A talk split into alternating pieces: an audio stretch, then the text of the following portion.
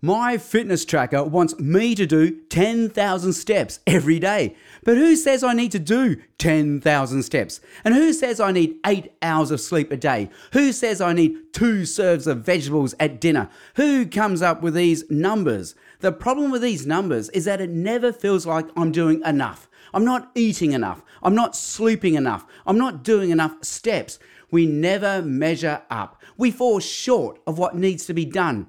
That's why God sends us, his son Jesus. When Jesus died on the cross, he called out, It's finished. Enough.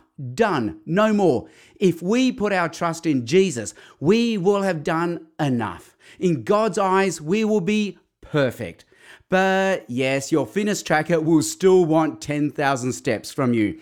G'day, I'm Sam Chan with God in 60 seconds. For more space to think and talk about God, go to thirdspace.org.au.